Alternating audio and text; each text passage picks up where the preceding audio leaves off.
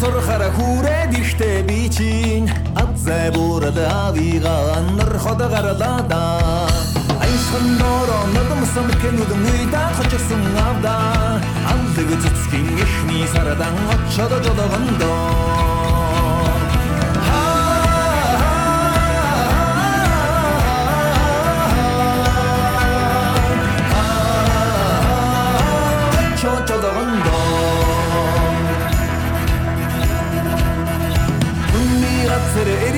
нар хараа хүрээд ирэхдээ би чинь. Хөгшин гоорлээ чигээ нар хот гаралада Хүнсгэн доороо нэрмсэн бакинууд үйдаж чсэн нэрдээ Хөхөн дууны ихний сарадан очоод жодогондоо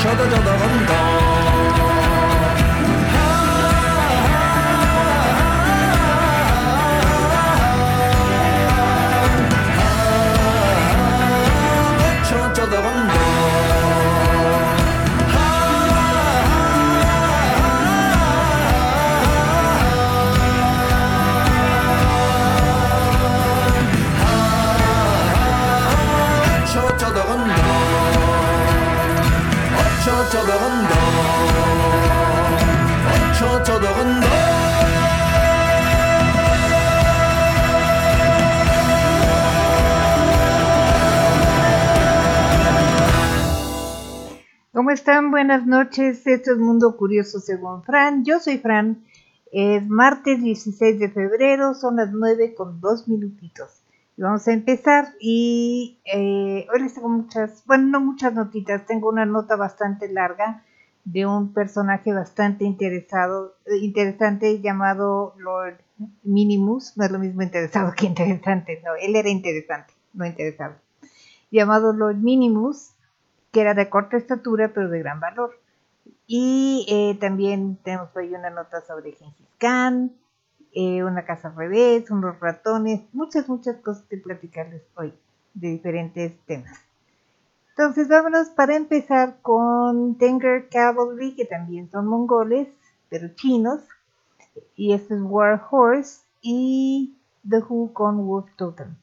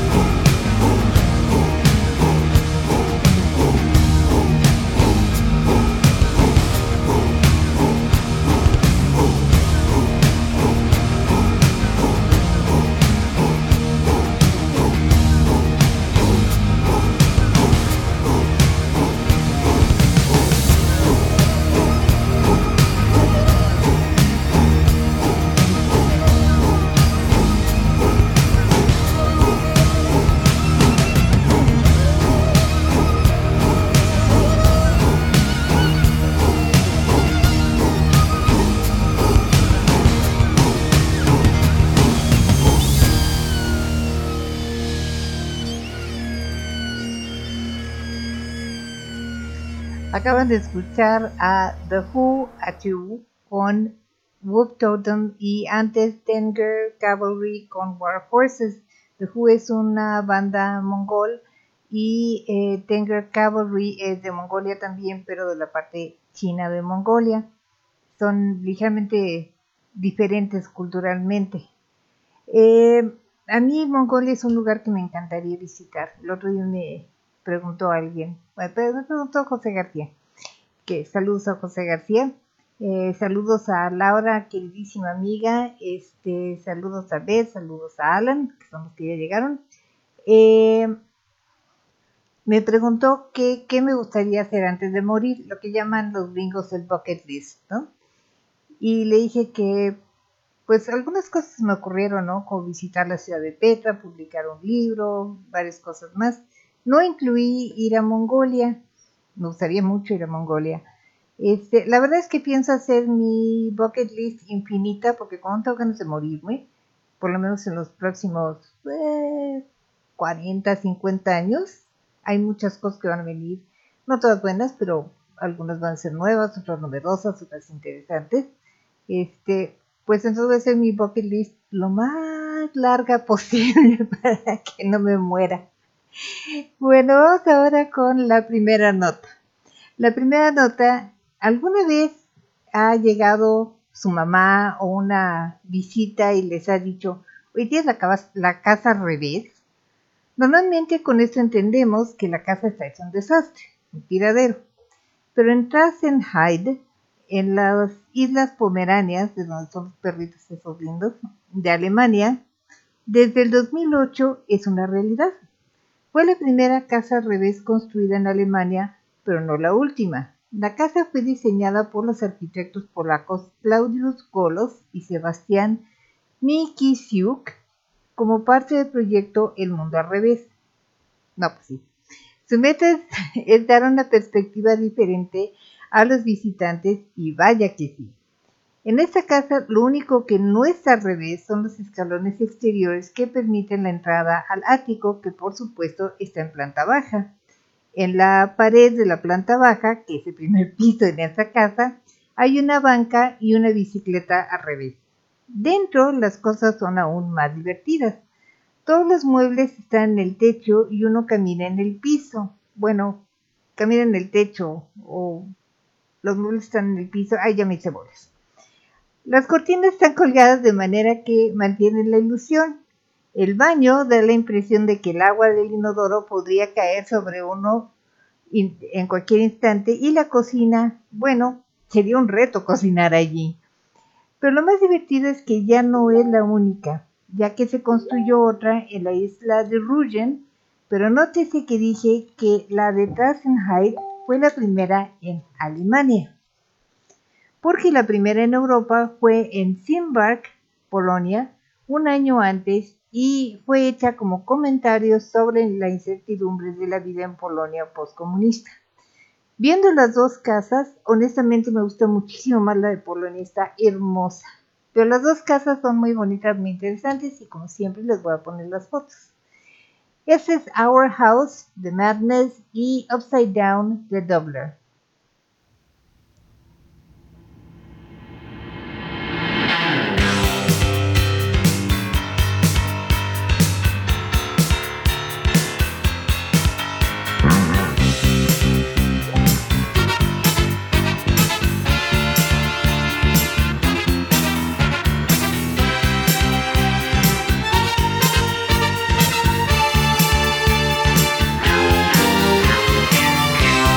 Wears his Sunday best.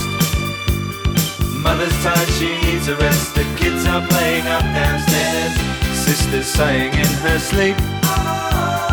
Brother's got a date to keep, he can't hang around. Our house in the middle of our street. Our house in the middle of our. Our house, it has a crowd. There's always something happening and it's usually quite loud. Our mum, she's so house proud. Nothing ever slows her down and a mess is not allowed. Our house in the middle of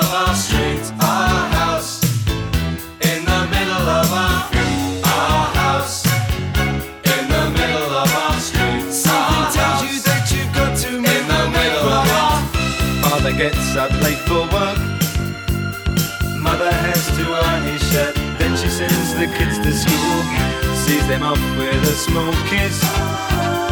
She's the one they're going to miss in lots of ways.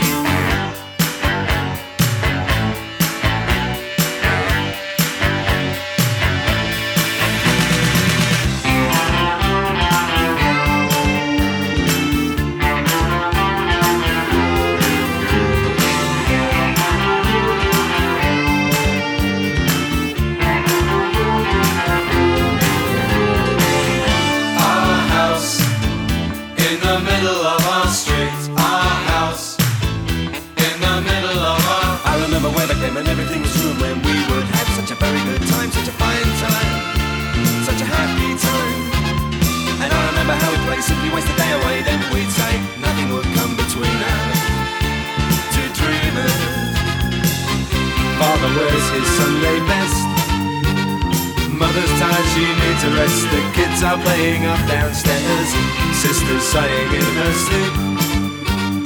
Brother's got a date to keep, he can't hang around. Our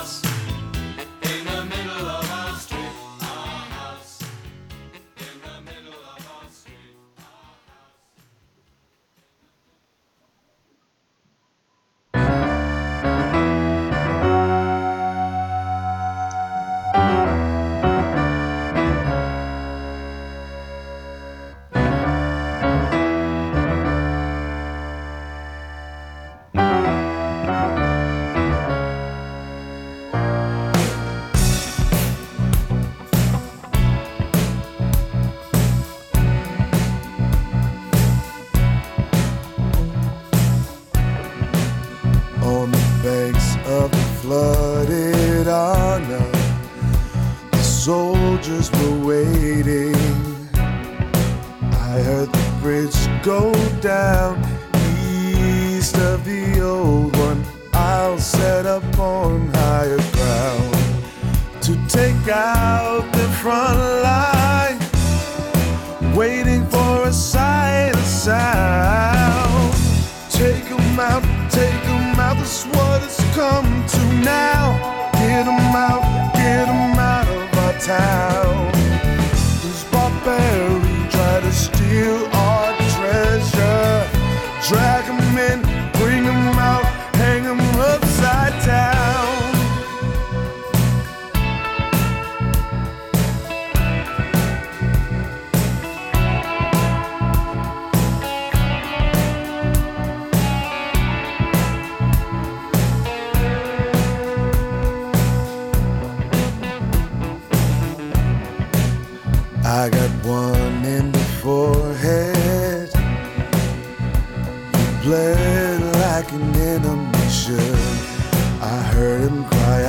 Then dead, followed by shots all around.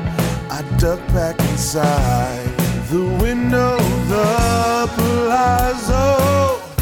Gotta switch places, gotta get out now.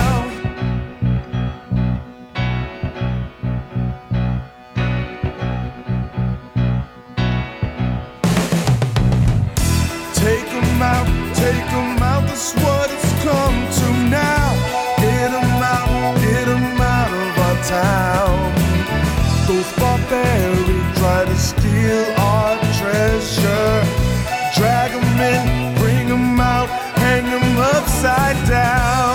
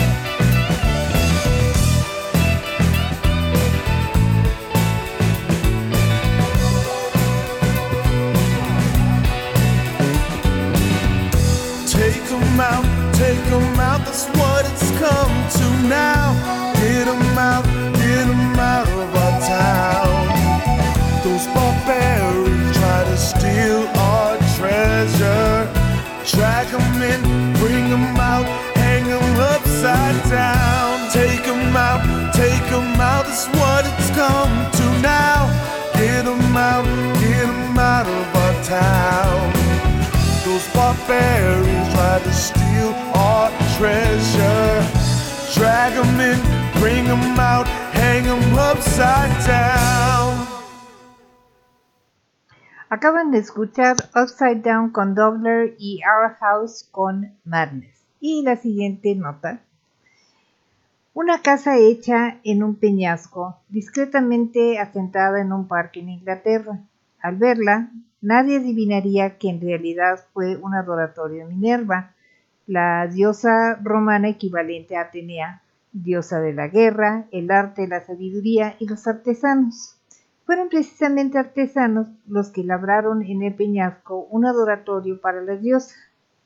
El adoratorio está situado en Edgarsfield, un parque tranquilo a las orillas del río Dee en la ciudad de Chester, en el noroeste de Inglaterra, precisamente en el condado de Cheshire, de donde era el gato de Alicia en el País de las Maravillas.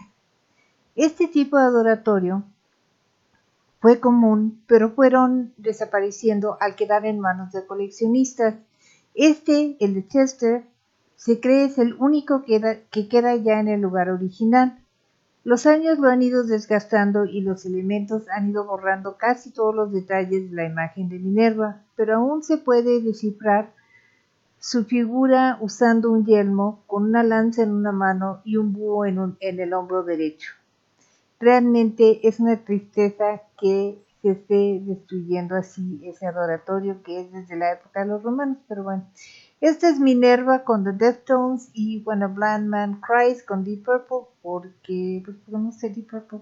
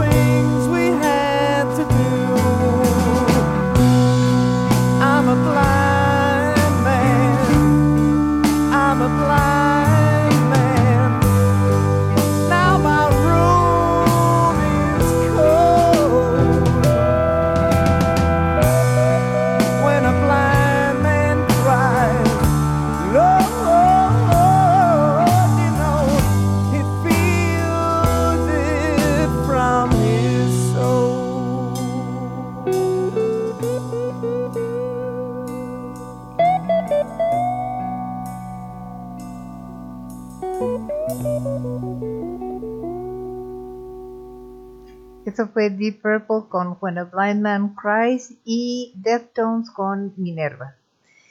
Y bueno, ¿les gusta la cerveza? Quiero decir que la cerveza es un gusto adquirido. Cuando yo era chiquita, me acuerdo que una vez vi a mi papá tomando una cerveza y le pedí que me diera a probar. Y me dio una probadita y me supo asqueroso, amargo, horrible. La cosa más espantosa que había probado en mi vida. Y después, ya como mujer adulta, pues me gustó.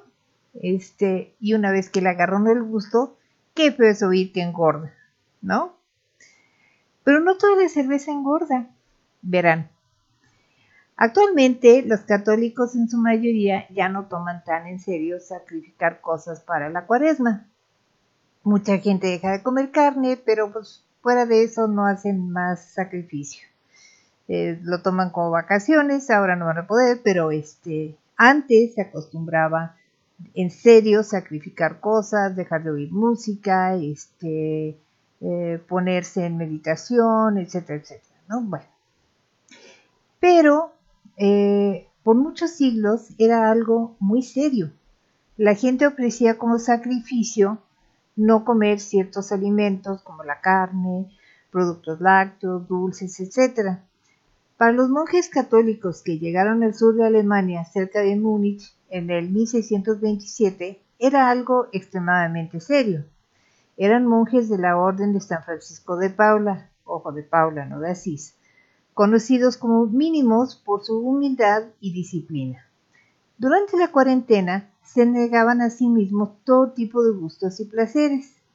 Así que se les ocurrió una gran idea por allí en 1634.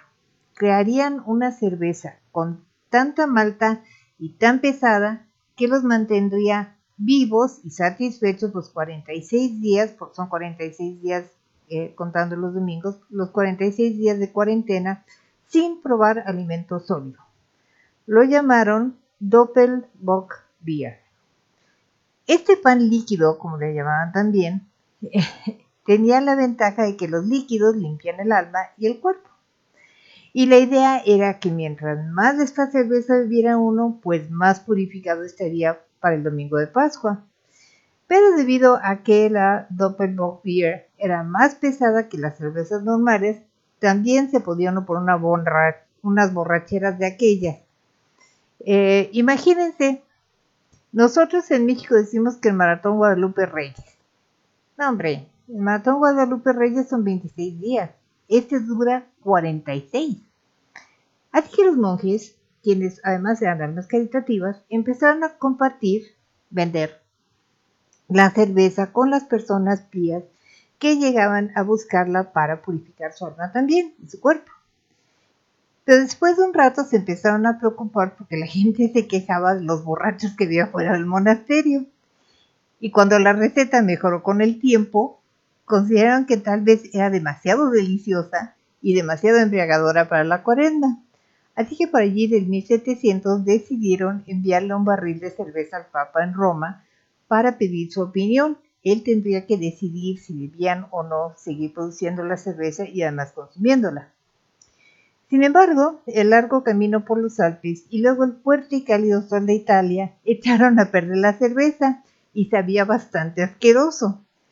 El Santo Padre la probó y le pareció horrenda. Les mandó decir que este asqueroso brebaje era perfecto para purificar a los monjes de todos sus pecados y deberían beber tanta como pudieran. Así se salvó una tradición. Continuaron vendiendo su cerveza sin licencia hasta 1780.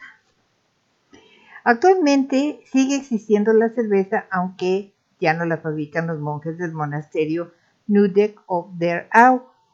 Que ahorita voy a decir quién la fabrica, pero voy a poner canciones primero porque se había pasado. Este es In Heaven There Is No Beer y eh, Barrilito Cervecero.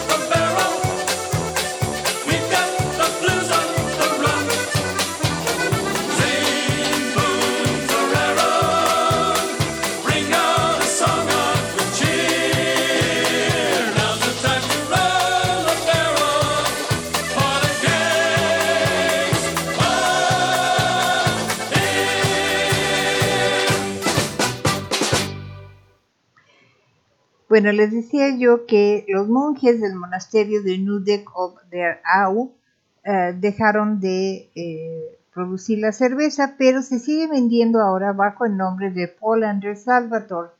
No pude ver si se vendía en México. Eh, hay una similar, pero esta, la Polander Salvator, es la que se sigue haciendo en base a la misma receta.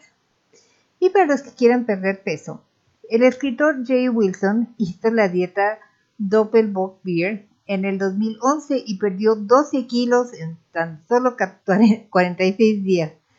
Así que si quieren purificar su cuerpo y, alma, bajar kilos en tan solo 46 días, ya saben cómo. Eso sí, quién sabe le vaya su hígado, pero bueno, algo se tiene que sacrificar. Hay otra dieta, la de Guillermo el Conquistador, que es totalmente de vino. Esa se las platico el jueves. Este Drinking Song de A Thousand Horses y Hadas. Ah, no, perdón. Es el Drinking, de, drinking Song de A Thousand Horses. Some people like a cheating song, reminiscing on a love gone wrong. Some like a little slow groove, maybe something kind of old school. Some people like it more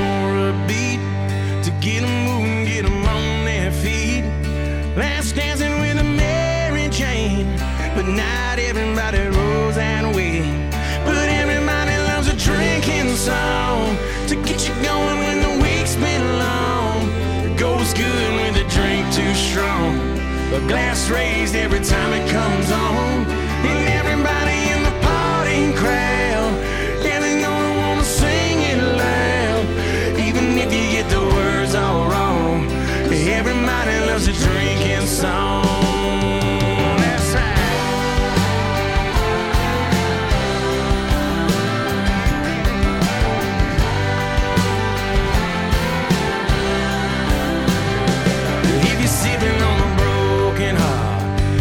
heart, back to what's been it up for the whole room, getting down like some old blues. And if you're mixing misery with gin, or getting high with some low friends, anytime a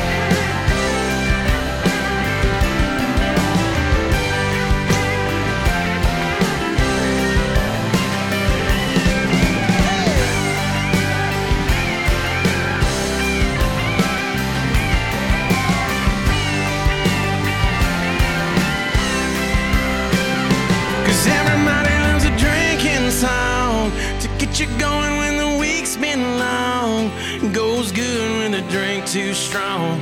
A glass raised every time it comes on. And everybody in the party crowd, yeah, they only wanna sing it loud. Even if you get the words all wrong. Cause everybody loves a drinking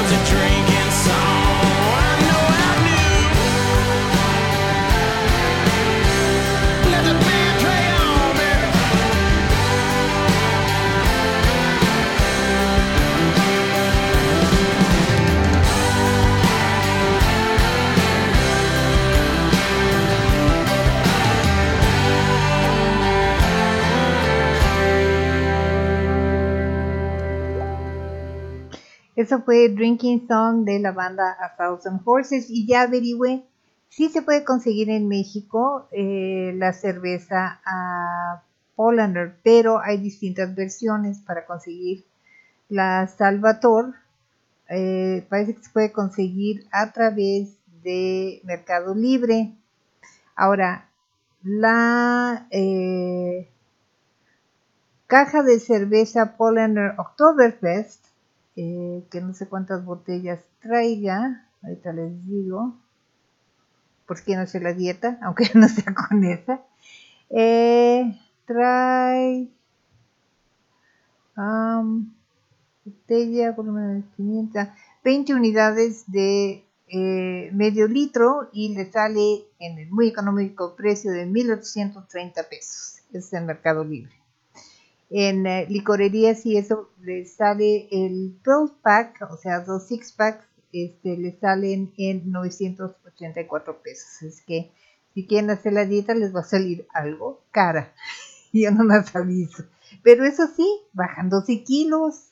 12 kilos en 46 días es muy bueno. Eh, dice Desfla, con los años he descubierto que lo mismo es cerveza y tequila. Y eh, Alan dice, para curar una buena cruda es un consomé de birria y una modelo negro bien fría. Pues sí, pero aquí no te puedes curar la cruda, más que con otra cerveza la misma, Alan, hasta que terminen los 46 días. No puedes comer nada sólido, solo la cerveza. Pues no sé cómo terminarán de los riñones y, y del hígado, pero de que pierden peso, pierden peso. Bueno, vamos a la siguiente nota. Era así que se era, un jardín encantado, donde una familia de ratoncitos de campo vivían con cierto lujo y, distinción. Bueno, esta aldea miniatura realmente existe, y a diferencia de los comercios de Anonymous, aquí, se aquí sí viven ratoncitos. Todo comenzó cuando Simon Dell vio a través de la lente de su cámara un ratoncito amigable asomado entre el, entre el pasto en su jardín. Aunque no traía maletas, era evidente que el pequeño buscaba casa. Incapaz de negarte, él se dio a la tarea de construir casas miniaturas. Eh, cual cabañas hobbit, estas cuando están metidas en la... Otra vez. Cual cabañas hobbit, estas casitas están metidas en la falda de un cerro, con techos de musgo y puertas y ventanas circulares hechas a mano en trozos de madera. Pequeñas escaleras, caminitos, chozas plenas de feliz vida ratonera. Del reparte moras, frutas, semillas y otras delicias para sus pequeños amigos. Rodeados de alambrado, la aldea está protegida de cualquier gato merodeador y el guardia de seguridad es un perrito Jack, eh, Terry Jack Russell. Simon Dell tiene cuenta en Instagram y les voy a dejar el link y algunas fotos por si quieren ver más. Está realmente preciosa. La aldea de, ratoncitos parece algo de un cuento de hadas. Y hablando de hadas, esa es Hadas de Hada de Ben, la banda mexicana en la que participa Raúl Aluk. Entonces es Hadas y Etkin de Hada de Ben y luego Moondance con Nightwish.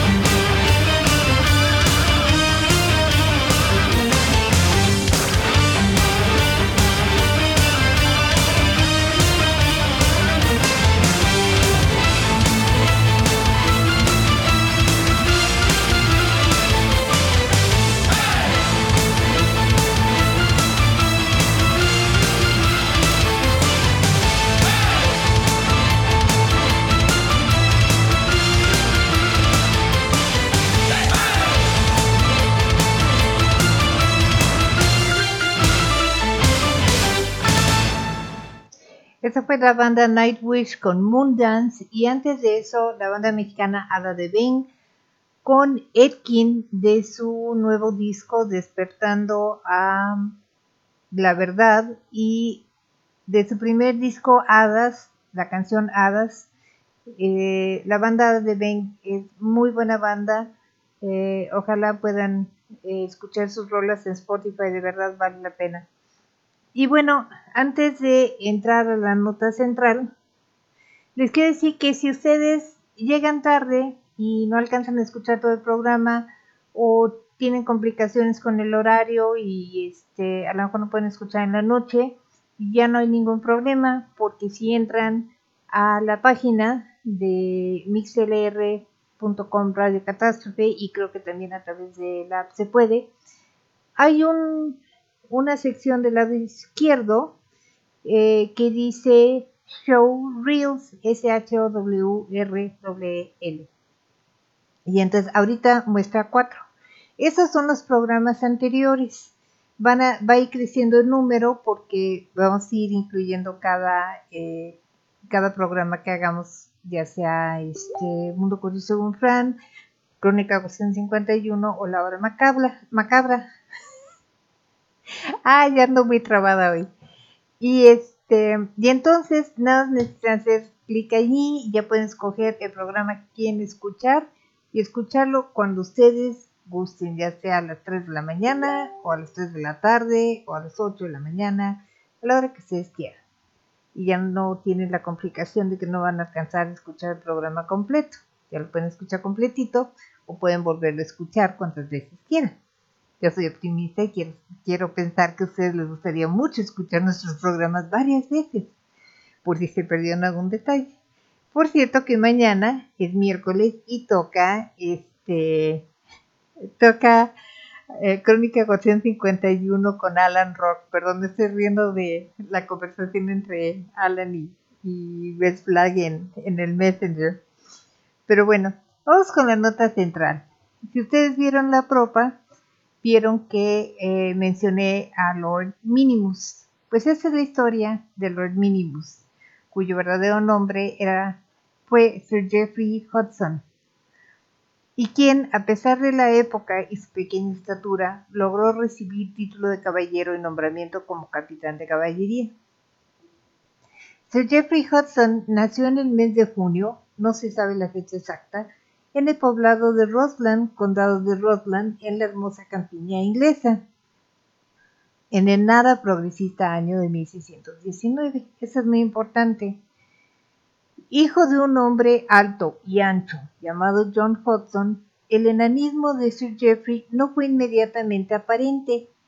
Geoffrey parecía lo que se conoce como enanismo proporcionado, el cual se caracteriza porque las extremidades son proporcionales al tamaño del cuerpo. Así que su familia no notó nada extraño hasta que Jeffrey simplemente no creció más, quedando anormalmente pequeño.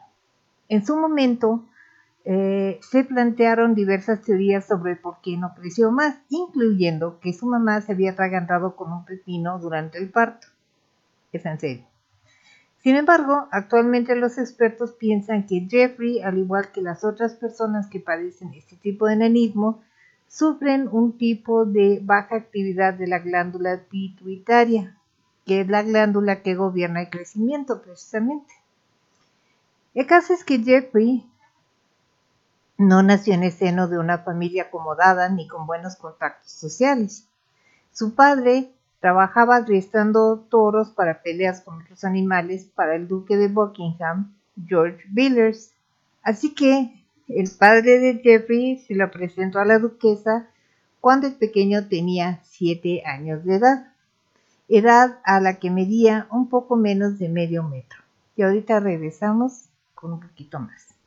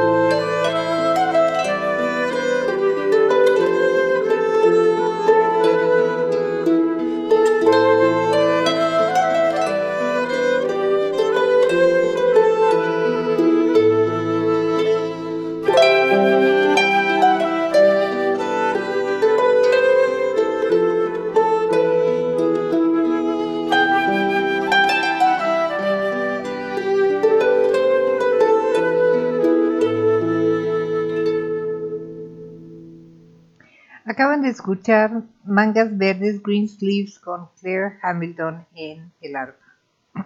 Perdón, me dio un ataque de tos espantoso. Eh, ¿Y qué le estaba diciendo? Ya me perdí.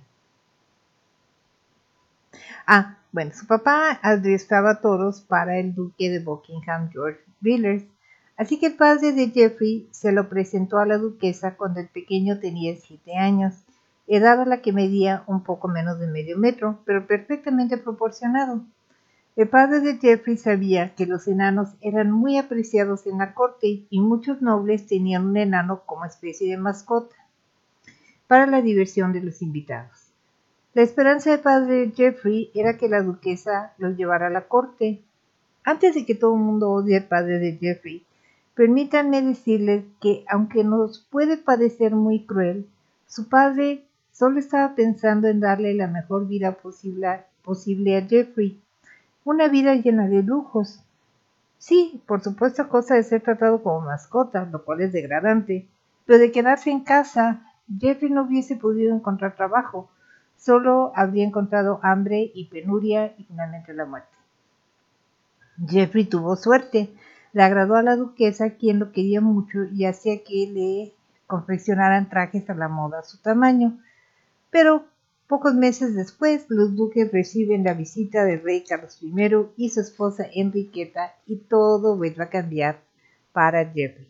Este es I Live Not Where I Love, the music across the water.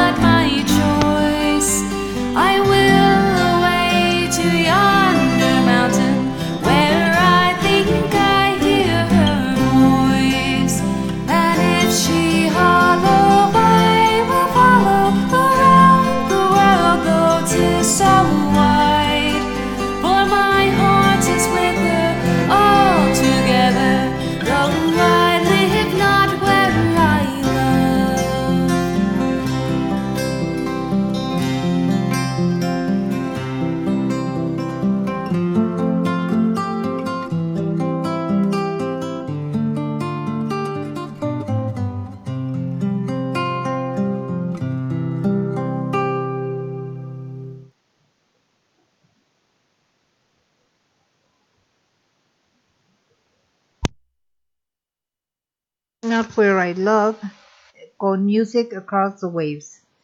Eh, esa canción y Greensleeve son canciones de la época, de la niñez de Sir Jeffrey. Bueno. Para impresionar a los reyes, la duquesa mandó hacer un pie muy pequeño con Jeffrey escondido dentro. En el momento exacto, Jeffrey saltó del pastel vestido en una armadura completa y con una pequeña espada, con la cual hizo lances al aire para el deleite de todos. La reina quedó prendada de él y le pidió a la duquesa que se lo obsequiara para agregarlo a su colección, que incluía otros dos enanos, un gigante llamado William Evans, quien medía más de dos metros, y un pequeño chango llamado Pog.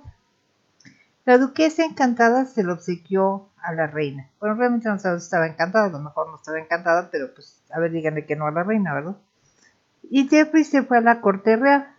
Allá lo nombraron Lord Minimus y era particularmente apreciado por sus proporciones, ya que según Sir Walter Scott, el autor de Ivanhoe, Rob Roy y otros clásicos de la época, Jeffrey llegó a la adultez sin crecer gran cosa. Cuando Jeffrey llegó a la, a la corte, hacía un número con Evans. El gigante eh, llegaba ante la corte y sacaba una hogaza de pan de un bolsillo y a Jeffrey del otro, y juntos preparaban algo de comida para los invitados.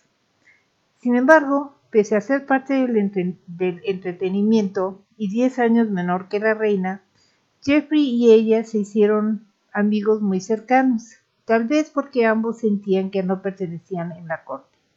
Enriqueta era francesa y católica en una Inglaterra protestante y también Carlos había expulsado, Carlos I había expulsado de Inglaterra a todo su séquito de la reina justo antes de la llegada de Jeffrey. Jeffrey se, convirtió en su confidente y la reina vio que él fuese educado y enseñado a ser un caballero. Además le designó tareas dentro de la corte. Por ejemplo, en una ocasión lo envió a, reabrir a, a recibir a su partera diez frailes católicos y varios artículos valiosos enviados por su madre, la reina María de Medici, de Francia. Mientras estuvo en la corte francesa, Sir Geoffrey causó admiración por su habilidad para la danza y recibió valiosos regalos de cortesanos. Sin embargo, a la vuelta, su vida volvió a cambiar. Sing a Song of Sixpence con Andrew Holdsworth.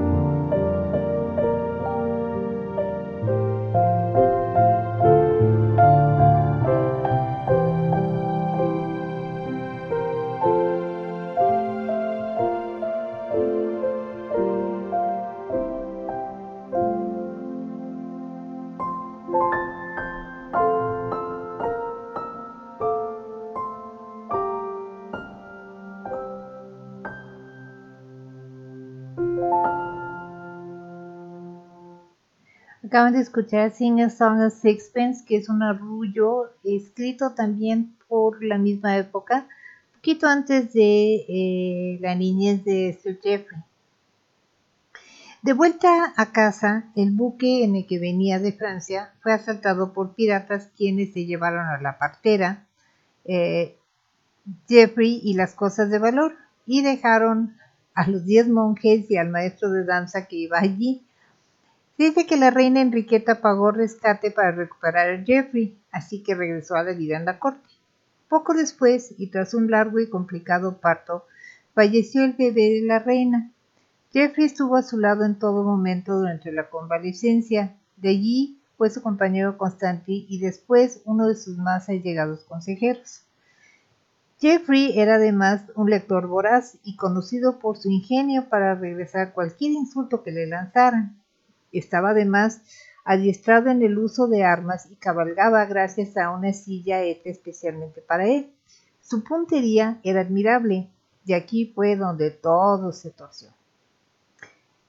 Al iniciar la guerra de 1642, cuando Carlos I se vio asediado por los cromwellistas, Jeffrey, a pesar de medir tan solo 60 centímetros, con gran valentía ofreció sus habilidades a los reyes. Debido a esto, los reyes le otorgaron el título de capitán de caballería, aunque no se sabe si Jeffrey llegó a entrar en combate. El,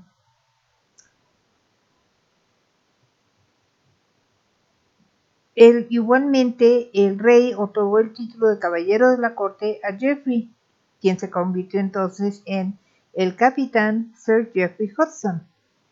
Jeffrey tomó esto muy en serio e insistió en que siempre se le, nombrara capitán Jeffrey Hudson. Cuando la reina huyó de Inglaterra durante la guerra, Jeffrey partió con ella a Francia. Al llegar, declaró que no admitiría más bromas o insultos sobre su estatura y que defendería su honor con su vida. Pero claro, nunca falta el imbécil. Un caballero de la corte decidió ignorar esto y empezó a fastidiar a Jeffrey. No se sabe cuál habrá sido el insulto que su, su paciencia, pero Jeffrey lo retó a duelo. El chistosito lo tomó a broma. Llegó a la cita a caballo con la pistola de agua. Dicen varios, eh, dieron varias vueltas a caballo mientras Jeffrey lograba evadir los chorros de agua con gran habilidad. En una de las vueltas Jeffrey disparó y le dio justo entre ceja y ceja al gracioso. El problema fue que los duelos estaban prohibidos en Francia, y para acabarla, el muerto era hermano del jefe de caballería de la reina, la madre de Enriqueta. Jeffrey fue arrestado y parecía que se había ejecutado, pero Enriqueta, aunque molesta con él por el lío, logró que a través del cardenal Mazarín eh, solo lo exiliaran.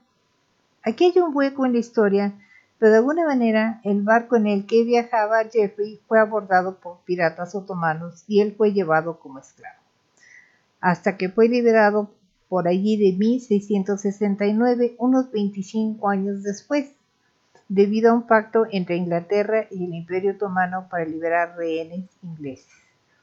Esto es este, I Got You con Leona Lewis y Stand Tall con Julie and the Phantoms.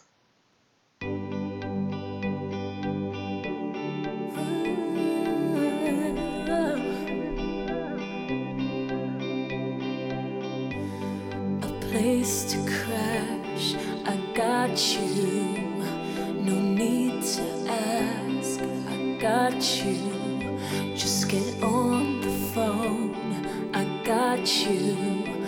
Come and pick you up if I have to. What's weird about it is we're right at the end.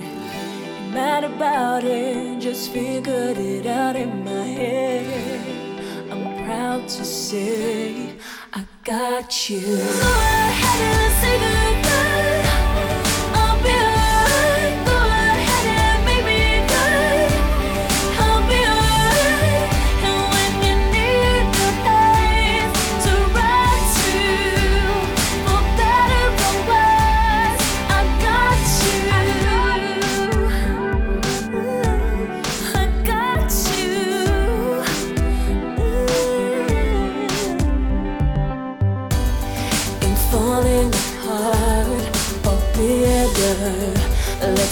good.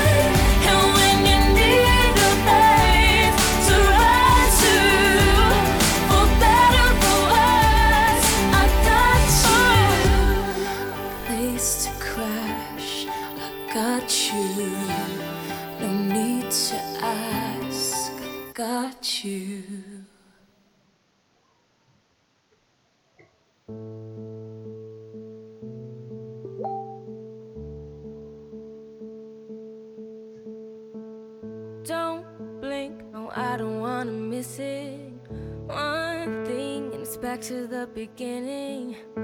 Cause everything is rushing in fast. Keep going on, never look back. And it's one, two, three, four times that I'll try for one more night at a fire.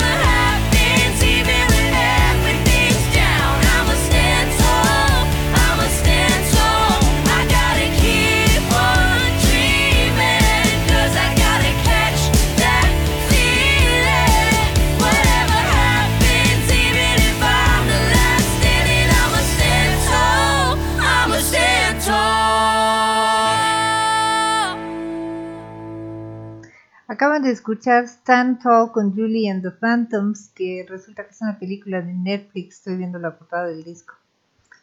Seguramente pues, para chavitos, ¿no? Eh, y I Got You con Leona Lewis. Y bueno, antes de continuar eh, con la historia de Sir Jeffrey, quiero recordarles que mañana es Crónica 451. Siempre tiene reseñas muy buenas, Alan. Entonces no dejen de escucharlo, 9 de la noche en punto. Él empieza como 10 minutos antes. Todos empezamos con 10 minutos antes con un poco de música para no entrar en frío. Y este siempre tiene muy muy buenos temas. La vez pasada fue sobre Julio Verne, este y sobre unas escritoras latinoamericanas estuvo buenísimo. Entonces regresamos con Sir Jeffrey Hudson. Tras 25 años de haber estado esclavizado, eh, fue liberado por ahí de 1669 debido a un pacto entre Inglaterra y el Imperio Otomano para liberar rehenes ingleses.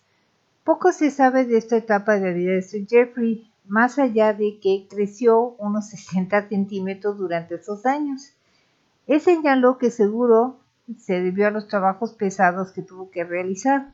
Lo malo es que Sir Jeffrey ya no era un enano, sino simplemente un hombre bastante chaparro, así que ya no tenía lugar en la corte. Además, la reina Enriqueta había fallecido ese mismo año. Sin embargo, el duque de Buckingham, hijo del primer dueño de Jeffrey, y Carlos II, hijo de Enriqueta, le dieron dinero para poder rehacer su vida.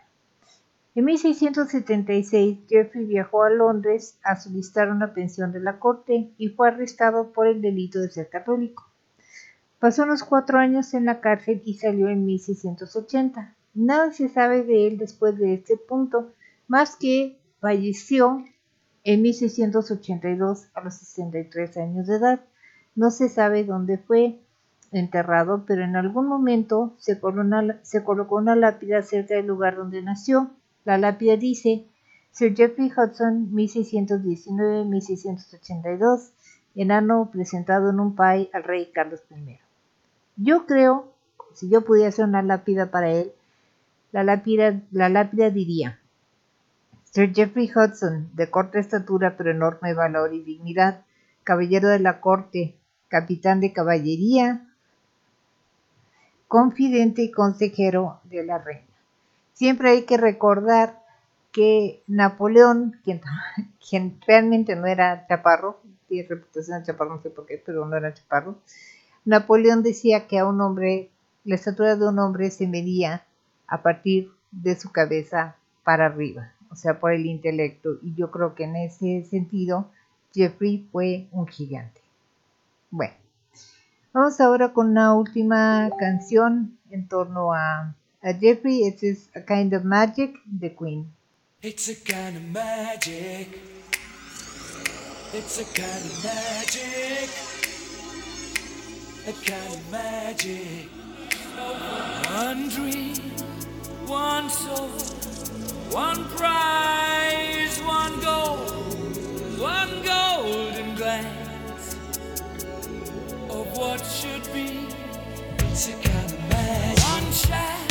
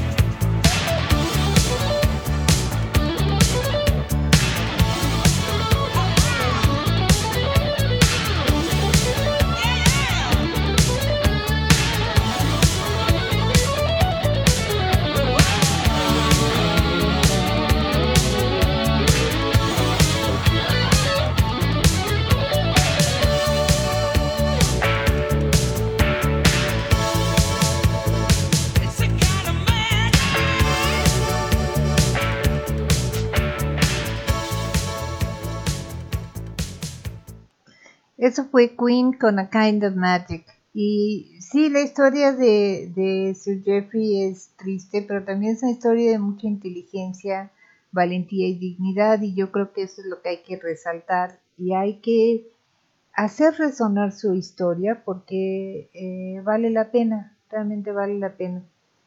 Eh, les recuerdo mañana Crónica 451 con Alan y les recuerdo que si no lograron escuchar el programa completo, no hay problema.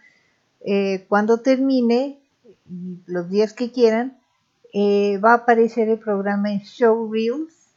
Ahorita dice 4, puede haber 5 a partir de hoy, 6 a partir de mañana con Alan. Este, y ya escogen el programa que quieren escuchar. Lo pueden escuchar a la hora que gusten. Entonces, eh, vámonos con la siguiente nota. Supongo que ya se cansaron de los monolitos que aparecieron por todos lados, ¿verdad? Bueno.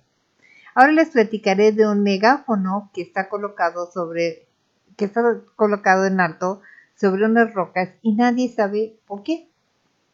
Así es, en medio del desierto Mojave, a solo una corta distancia del pueblo fantasma de Crucero, California, en la cima de un cerro podrán encontrar un megáfono oxidado de 2.4 metros de largo, atornillado a las rocas. Lo más interesante es que este megáfono oxidado lleva años, posiblemente décadas, allí en medio de la nada. Además, cargar con un megáfono de metal de esas dimensiones hacia un lugar sin acceso por carretera o caminos seguramente fue en extremo difícil. Aunque nadie sabe por qué está allí, muchos se han aventurado a lanzar teorías, como por supuesto que fueron los alienígenas. Otros, debido a que el megáfono tiene una mirilla, dicen que es parte de un mapa de tesoro. Un extremo del tubo señala hacia un cerro con petroglifos labrados en la roca, posiblemente hechos hace cientos de años por los Chemehuevi, una rama de los Paiutes. Eric Edwards, fundador de Campsite Photos, opina que una posible explicación es que estuviera relacionado con pruebas de armas químicas. Tales pruebas se llevaron a cabo en el desierto de Mojave en los 40s y 50s, en absoluto secreto. Es un hecho que en noviembre de 1943 la naval construyó una estación de pruebas en, en Injurken, una población cercana. Estas pruebas fueron parte del proyecto Manhattan, que llevaría a la construcción de la bomba atómica que destruyó Hiroshima y Nagasaki en Japón. Otra teoría eh, es que es una sirena de alarma para pruebas, pero no tiene la forma correcta ni se asemeja a las de ese tiempo, de los 40 y los 50. En lo personal, yo creo que se parece más a la mira telescópica de un rifle y podría haber sido una mira telescópica para establecer dónde debería de caer eh, la bomba. Estados Unidos hizo muchas pruebas ilegales, China hizo muchas pruebas ilegales, Rusia hizo muchas pruebas ilegales. Entonces no están jalados de los pelos. ¿Ustedes qué opinan? Este es América con A Horse with No Name.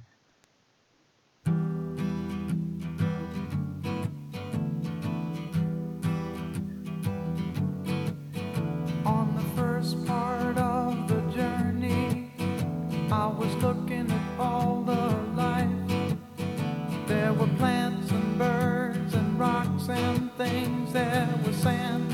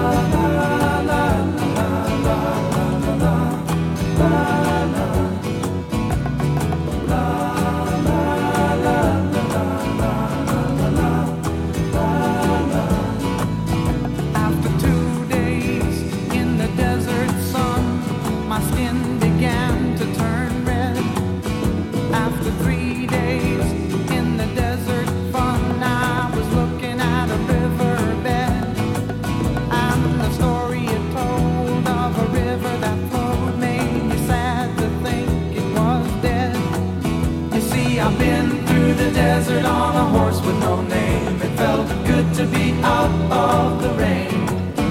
In the desert, you can't remember your name. Cause there ain't no one for to give you no pain.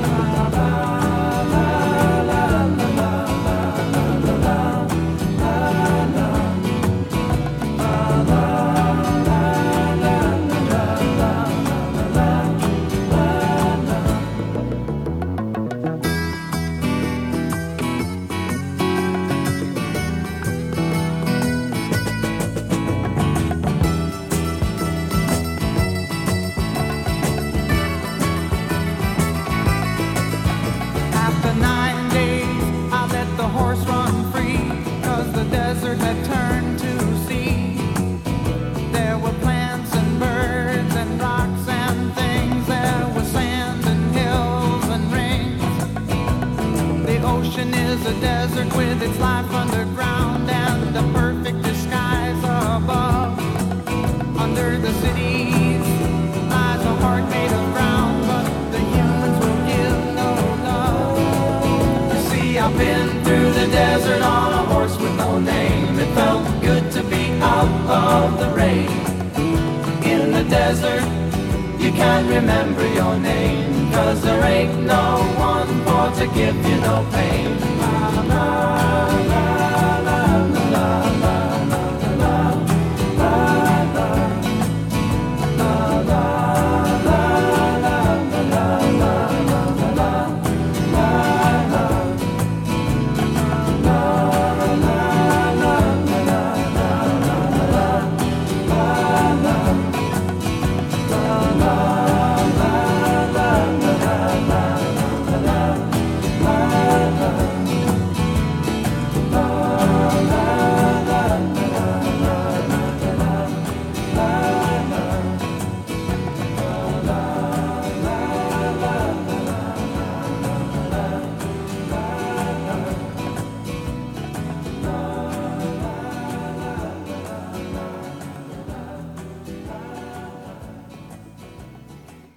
Fue América con A Horse with No Name, que es precisamente sobre cabalgar por el desierto.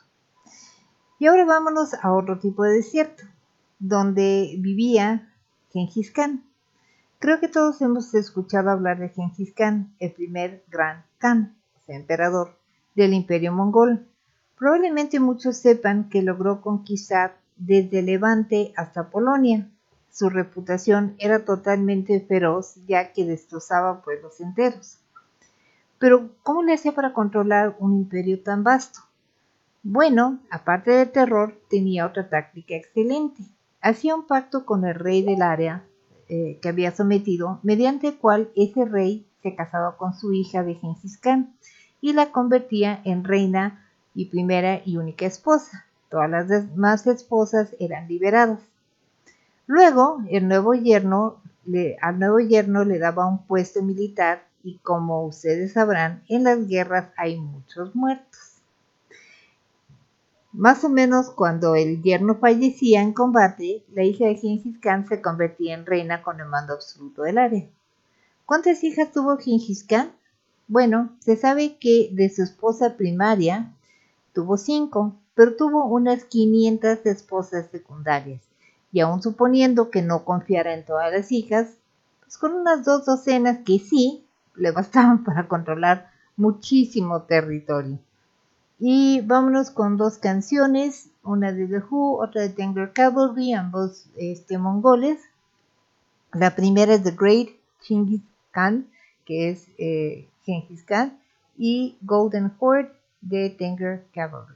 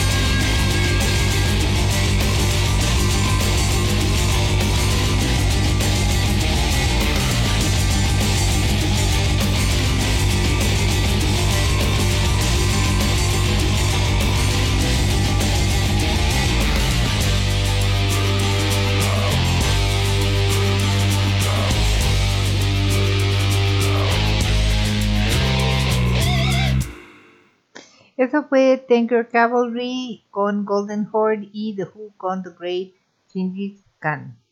Y Beth Flag me preguntaba eh, cuántas hijas tuvo y le repetía yo que eh, fueron cinco de la esposa primaria, pero tuvo 500 esposas secundarias. Entonces comenta, ¿cómo le hizo? Nunca le dolía la cabeza, nunca estaba cansado, ¿cómo tenían tiempo de conquistar otros lugares? Maldito loco, ¿cuántos mongoles son familiares entre ellos?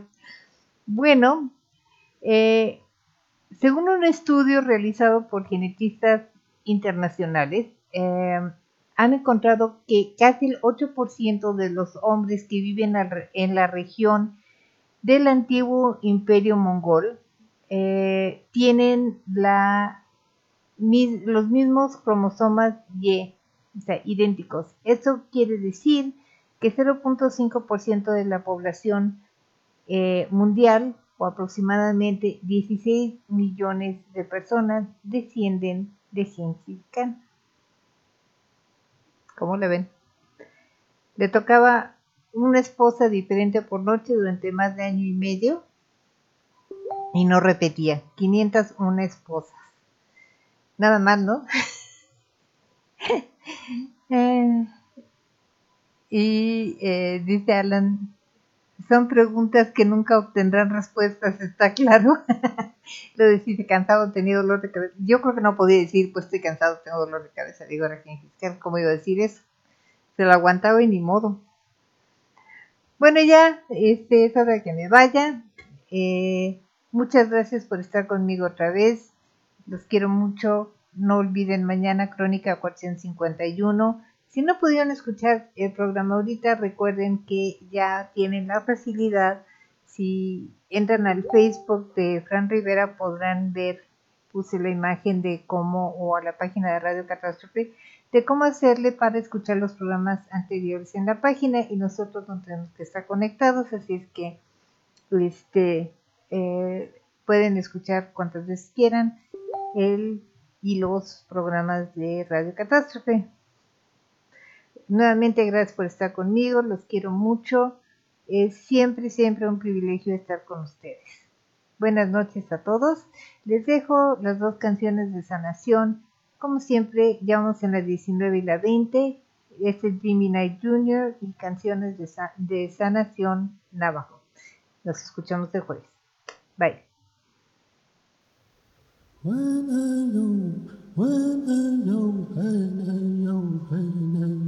Yawana, Yawana, Yawana, Hainai. Yawana, Yawana, Hey Hainai. Yawana, Hainai. Hey Yana, Hainai, Yawana. Hainai, Yo, Hey Yo, Hainai, Yo, Hey Yawana, Yawana, Yawana, Hainai. Yawana, Hey Yawana, Hainai. Yawana, Hey Yawana,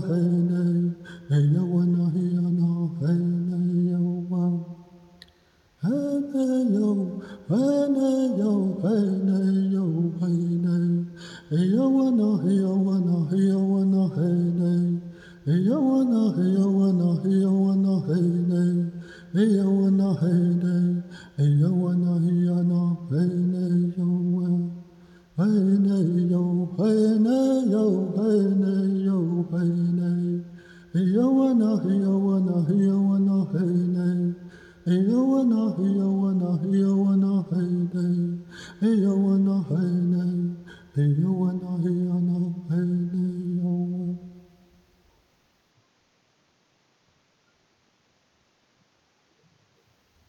哎呦呀那呀我那，哎呦呀那呀我那嘿那，哎呦呀那呀我那，哎呦呀那呀我那嘿那，哎呦呀那呀我那，我呀那呀我那嘿那，哎呦呀那呀我那，我呀那呀我那嘿那哟啊，哟我那呀那呀我那嘿那。